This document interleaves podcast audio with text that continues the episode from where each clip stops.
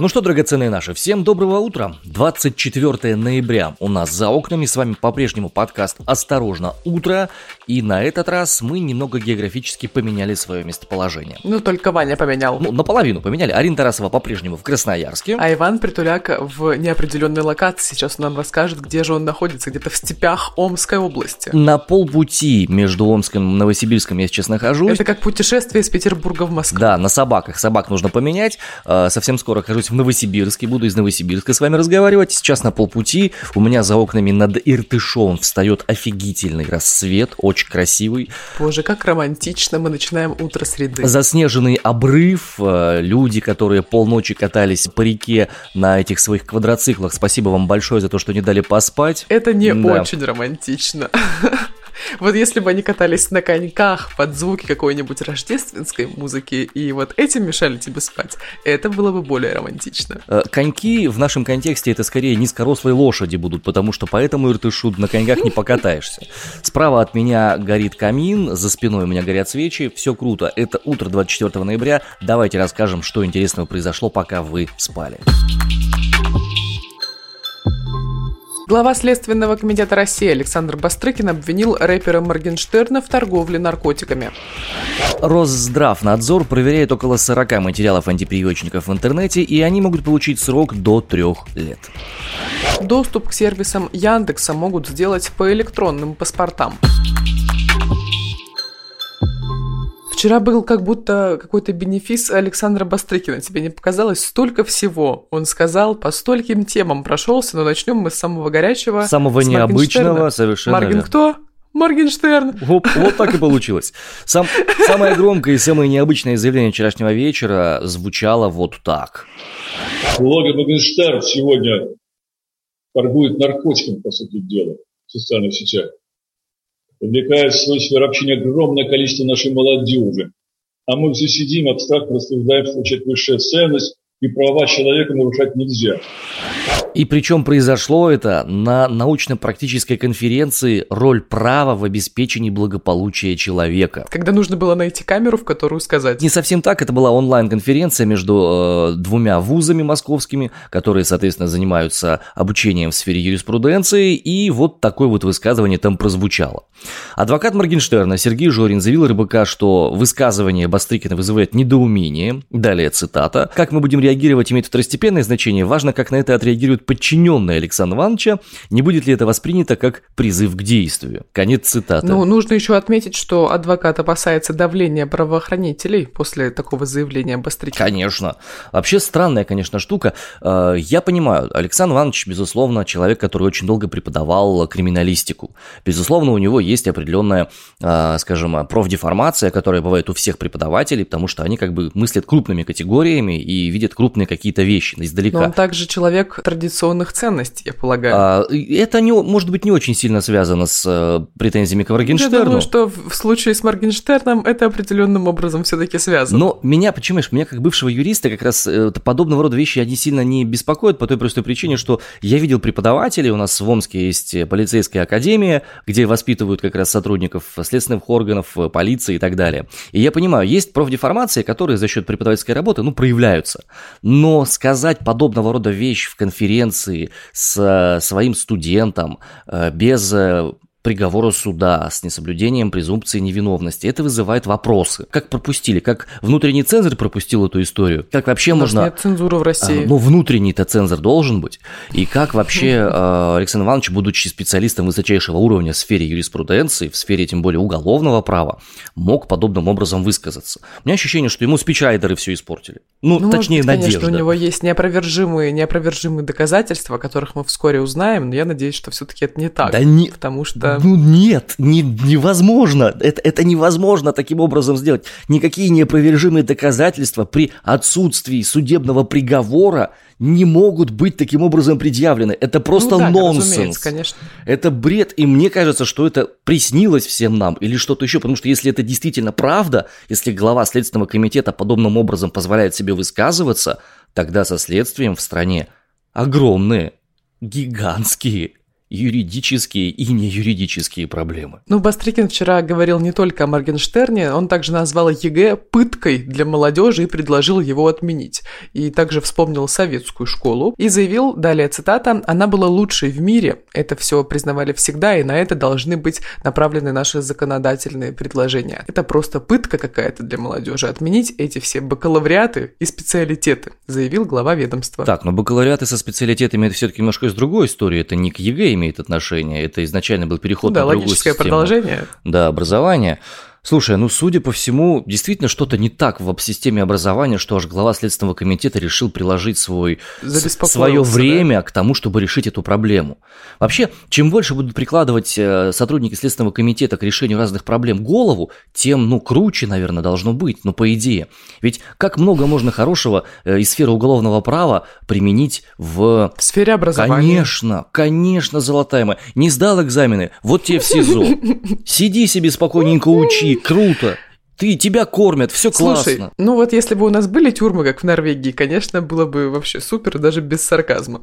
Но а, дело вот в чем. ЕГЭ у нас, мне кажется, возымело определенный культ с годами, и это действительно такой инструмент достаточно, ну, страшноватый инструмент, который в некоторых случаях имеет не очень хорошие последствия. Так вот, бороться, я думаю, нужно не с формой экзамена, а с тем культом, который вокруг этой формы сложился. И вот как-то, может быть, не так остро настраивать школьников на то, что если ты не сдал ЕГЭ, жизнь у тебя не сложилась. Абсолютно с тобой что, ну, согласен. Это неправда. Не все заточены идти на бакалавриат, не всем это нужно, не у всех э, такой склад ума, и кто-то, может быть, не знаю, у кого-то душа лежит э, на гончарном круге делать изделия. Более того, вот я, в рамках этого аспекта я с тобой соглашусь. Знаешь почему? Потому что э, как только начинается период сдачи ЕГЭ, сразу у моей жены, э, психотерапевта, оказывается куча родителей, которые просят, чтобы их детей каким-то образом научили вести себя во время ЕГЭ. По той простой причине, потому что, ну, а ребята реально в шоке, их реально чуть ли не зомбируют тем, что ЕГЭ – это самое главное событие в твоей жизни. По-моему, такая формулировка похожая есть даже перед экзаменом. Я сдавала ЕГЭ, uh-huh. ну, не могу сказать, что прям так давно, сколько прошло, пять лет, uh-huh. чуть больше. Uh-huh. Вот, и, ой, боже, пять лет, какой ужас. Так вот, э, какая-то такая формулировка в начале действительно была, что типа это очень важный этап вашей жизни. Чем больше этого давления психологического оказывается в процессе сдачи, тем тяжелее человеку это сдать. Чем выше задирается планка эмоциональная, тем больше у человека вступает э, как это, э, механизмы самосохранения, напрягается вообще все, и за счет этого и мыслится хуже, и эмоциональное состояние хуже, и удовольствие не получается, и самое главное, данные забываются. Но мы с тобой немножко отклонились. Теперь тем людям, которые вводят ЕГЭ, важно иметь в виду, что глава Следственного комитета Бастрыкин настроен против ЕГЭ. Слушай, у нас интересная ситуация складывается. Угу. Получается, что глава Следственного комитета сейчас в конфронтации с Рособорнадзором. Ну, может быть. Это если Рос Рособорнадзор что-нибудь э, скажет в обратную сторону.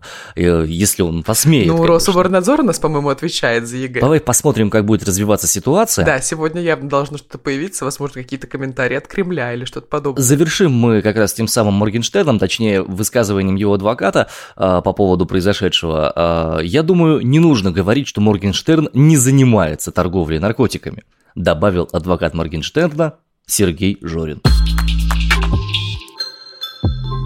Что ни день, то ковидные новости. На этот раз Росздравнадзор попросил Следственный комитет проверить 37 антипрививочников со всей России. Вот мы с вами почти что сели записывать этот эпизод, и появилась, собственно, эта новость uh-huh, как раз. Uh-huh.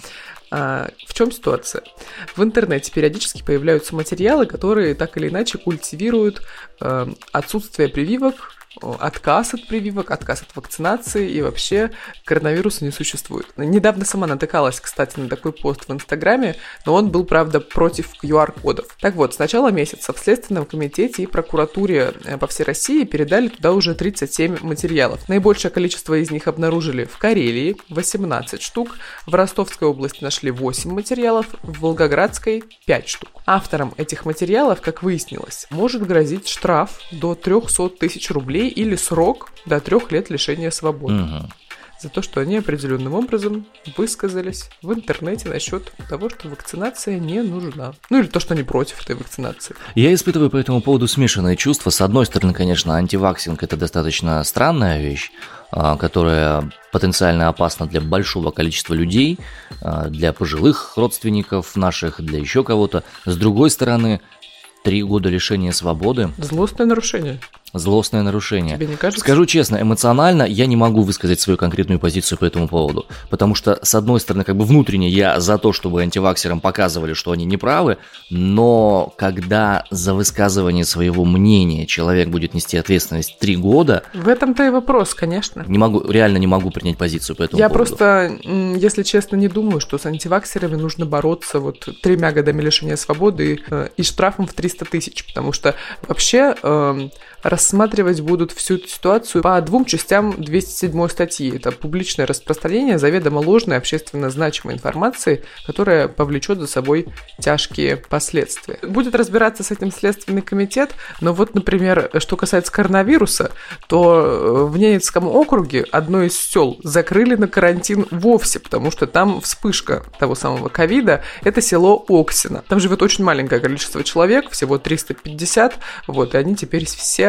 дружно сидят на карантине из-за того, что у них случилась там вспышка ковида. Надеюсь, что у них нормальный подвоз э, продовольствия и всего остального, потому что на той территории, по которой идет речь, сейчас достаточно холодно, и если вообще никого не впускают и не выпускают, то как же они там, бедняги, магазины-то заполняют едой? Ну вот как сообщают в профильном ведомстве, въезд и выезд лиц за пределы села может допускаться при наличии отрицательного результата ПЦР-тестирования, сертификата вакцинированного или переболевшего. И уже, как пишут РИА Новости, туда совершили 4 санитарных рейса. Ну вот пока что 12 человек находятся с подтвержденным диагнозом коронавируса там, и все село Оксина на карантине. Тут нужно отметить, Ваня, интересную особенность, что дороги в это село нет. В принципе, да, оно изолированное. Туда летают регулярные авиарейсы раз в неделю из Нарьянмара, который в 40 километрах от того самого села Оксина.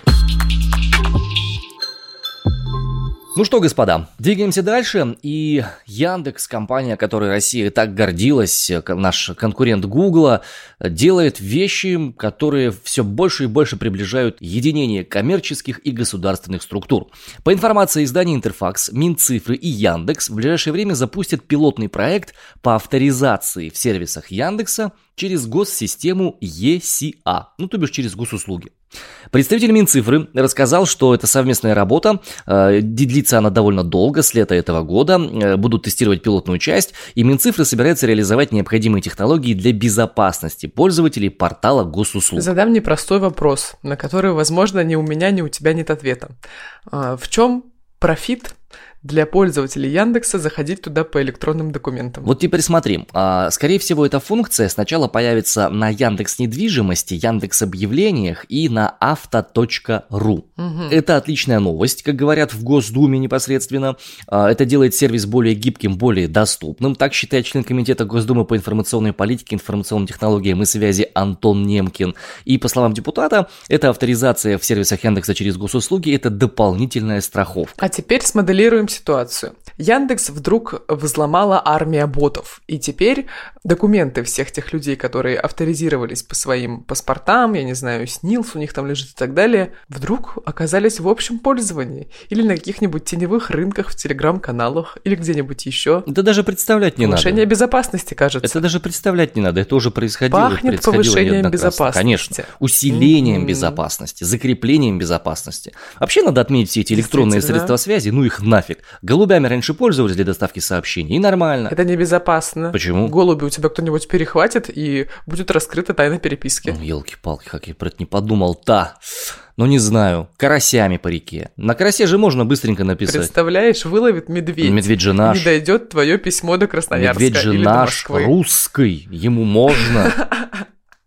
Ну ладно, если твой домашний выловит, тогда не страшно. Окей. А ранее СМИ сообщали, что авторизация через госуслуги будет и у других российских сервисов. Например, на Авито и HeadHunter. Э, после интеграции э, совместной пользователь этих платформ получит возможность использовать простую электронную подпись, зарегистрированную в ECA, чтобы можно было совершать онлайн-сделки. Что в общем и целом хорошо, потому что упрощает процедуру э, торгового оборота. Но с другой стороны, учитывая все возможные риски, про которые ты говоришь, это же получается, что теперь от лица, ну не теперь, если не дай боже, произойдет утечка, то от лица тебя или меня люди смогут покупать, продавать недвижимость, заключать какие-то госконтракты, подписывать даже в каком-то смысле значимые документы, связанные с, не знаю, наследованием, там еще чем-то. Ну и то, что Яндекс будет предоставлять э, доступ к своим сервисам по госуслугам, это тоже у меня вызывает грусть и тоску и печаль, потому что, прикинь, надо такси заказать, а ты пароль от госуслуг забыл. Ну, всегда нужно носить с собой паспорт и снилс теперь. Ну, не теперь, если вдруг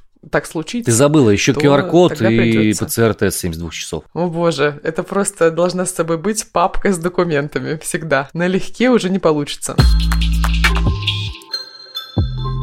Сегодня, дамы и господа, 24 ноября будет резонансное рассмотрение дела Дело по существу. Рассмотрение уголовного дела экс-сенатора Рауфа Арашукова и его отца Рауля Арашукова начнется именно сегодня, 24 ноября. Об этом сообщил РИА Новости адвокат Владимир Постанюк.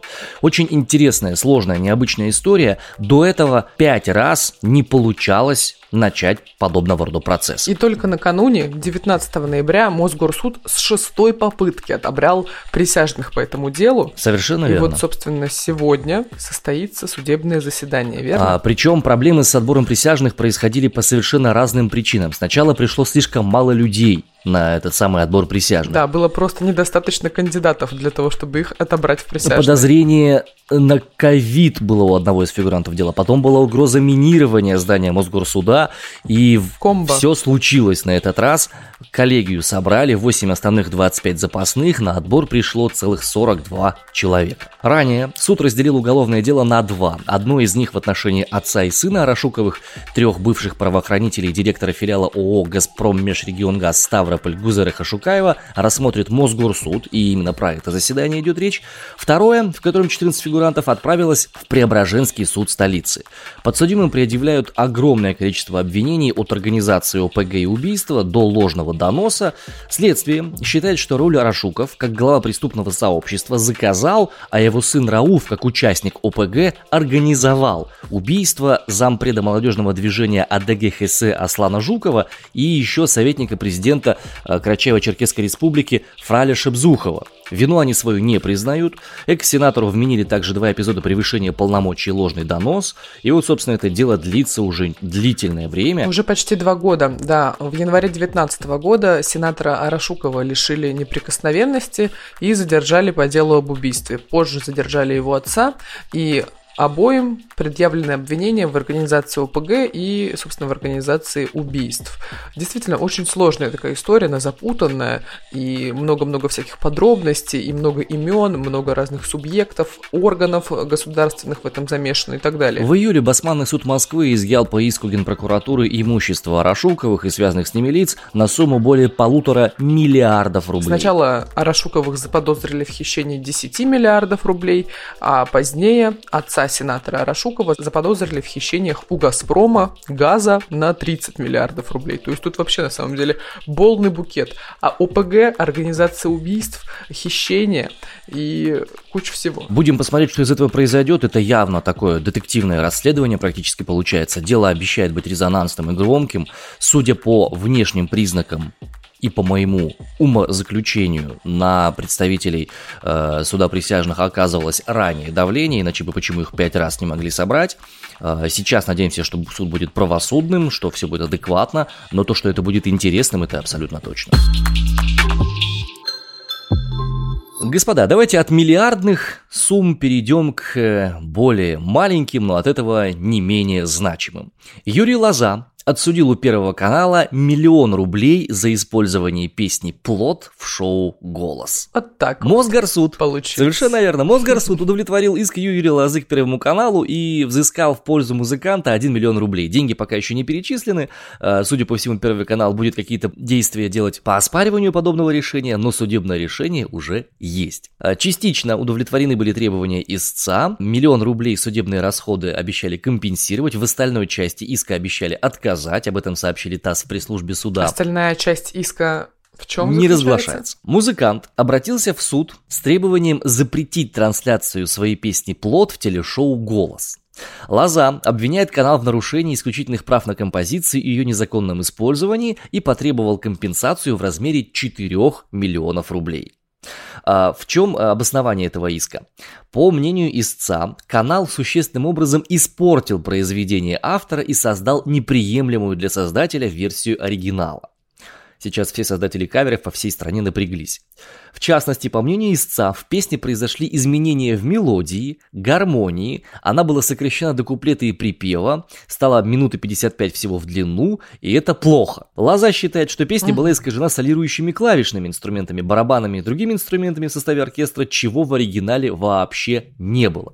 Кроме того, и это прямо отдельного, мне кажется, требует обсуждения, ведущие и члены жюри шоу «Голос», по словам истца, позволяли себе непристойную иронию, а также распространение несоответствующих фактов из биографии автора, которые унижают его честь, достоинство и деловую репутацию. Вот так вот случилось с проектом «Голос». Начну с простого. Арина, а знаешь ли ты, кто такой Юрий Лоза? Да, Ваня, знаю, кто такой Юрий Лоза знаю его имя и фамилию, но песню «Плод» не слышала. Я с самого начала хотела вклиниться и сказать, а может быть подслушаем, а потом дослушала э, всю информацию по новости и решила, ой, нет, давайте не будем слушать, а то нам еще прилетит миллион рублей штрафа сверху. Может быть, не стоит, да. Послушать можно на лицензированных источниках, непосредственно в исполнении самого автора, во избежание. Да, да, это где-то вот в той стране находится. Меня беспокоит то, что, елки-палки, а сколько раз эту песню исполняли где-нибудь на каких-нибудь форумах, как завершение завершающую какую-нибудь. А сколько раз это пели песню у костра? Подожди, на, напой, пожалуйста, напой примерно, да? Я, мне кажется, я ее знаю, но вот не идентифицирую по названию. Но мой плод Свиты из песен А-а-а. и слов. Конечно. Это иллюстрация, это не попытка исполнить исключительные права песни у автора находится. Я просто показал, продемонстрировал. Пожалуйста, не нужно с меня миллион да, рублей это взыскивать. для меня, да. Ну, слушай, хорошо, знаю эту песню, То есть даже в моем исполнении. Кайф, я очень рад. Как бы то ни было, представляешь, какое количество людей находится под риском непосредственно. Я подозреваю, что, может быть, дело в том, что у Юрия Лозы зуб какой-то на Первый канал, потому что это не первый иск к его к телеканалам. Mm. Ранее до этого тоже за исполнение других песен взыскивал он всякие разные. Ну а почему нет, когда может? В каждом иске сумма была именно та самая, миллион рублей. И каждый раз удовлетворяли его, Ну, с переменным успехом, в зависимости от, но то, что владеть песнями это круто, и непосредственно миллиончик на каждый зарабатывать несколько раз, это класс. Ну, интеллектуальное право, я считаю, должно быть всегда э, впереди, должно всегда учитываться. И очень хорошо, что в этом случае оно учтено. Кстати, дамы и господа, а, мы продолжаем а, наши метеорологические географические путешествия. Я сейчас нахожусь на половине пути от Новосибирска а, к Омску, точнее, наоборот, от Омска к Новосибирску. Наоборот. Вот, правда, еду я не прямым, не прямым путем, а через там северную часть Омской области, поэтому у меня за окнами сейчас над Иртышом встает офигительное зимнее солнце. Обязательно сфотоем покажем. Ну, давайте посмотрим, что в других регионах нашей страны происходит с погодой. Вот в Красноярском крае в огурцах минус один и пасмурно.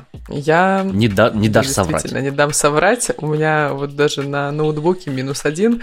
Солнышко тоже там немного присутствует за окном. В селе Яблочное Воронежской области сегодня минус два и достаточно солнечно. А вот самые низкие температуры в нашей метеосводке сегодня в поселке Иб Республики Коми. Туда отправиться, наверное, не хотелось бы этим чудесным, почти теплым утром, у меня 0 градусов за окном, нужно срочно отправляться на прогулку. Чтобы поскорее это сделать, закончим этот эпизод. Вы слушали подкаст «Осторожно, утро». С вами из Омских степей был Иван Притуляк и Арина Тарасова из Красноярска. Услышимся завтра в четверг в 9 утра по Москве. Я надеюсь, что это утро прошло у вас с улыбкой, несмотря на не совсем позитивные новости. Но встречайте каждый день с нами и будете улыбаться гарантированно, ну, возможно, даже целый день. Подписывайтесь на нас на всех подкаст-площадках. Это Apple Podcast, Яндекс Музыка, Castbox, Spotify и в социальных сетях, где нас можно найти по нику «Осторожно подкасты», телеграм-канал, инстаграм-аккаунт, везде, где удобно, мы есть. До завтра, пока-пока. Адью.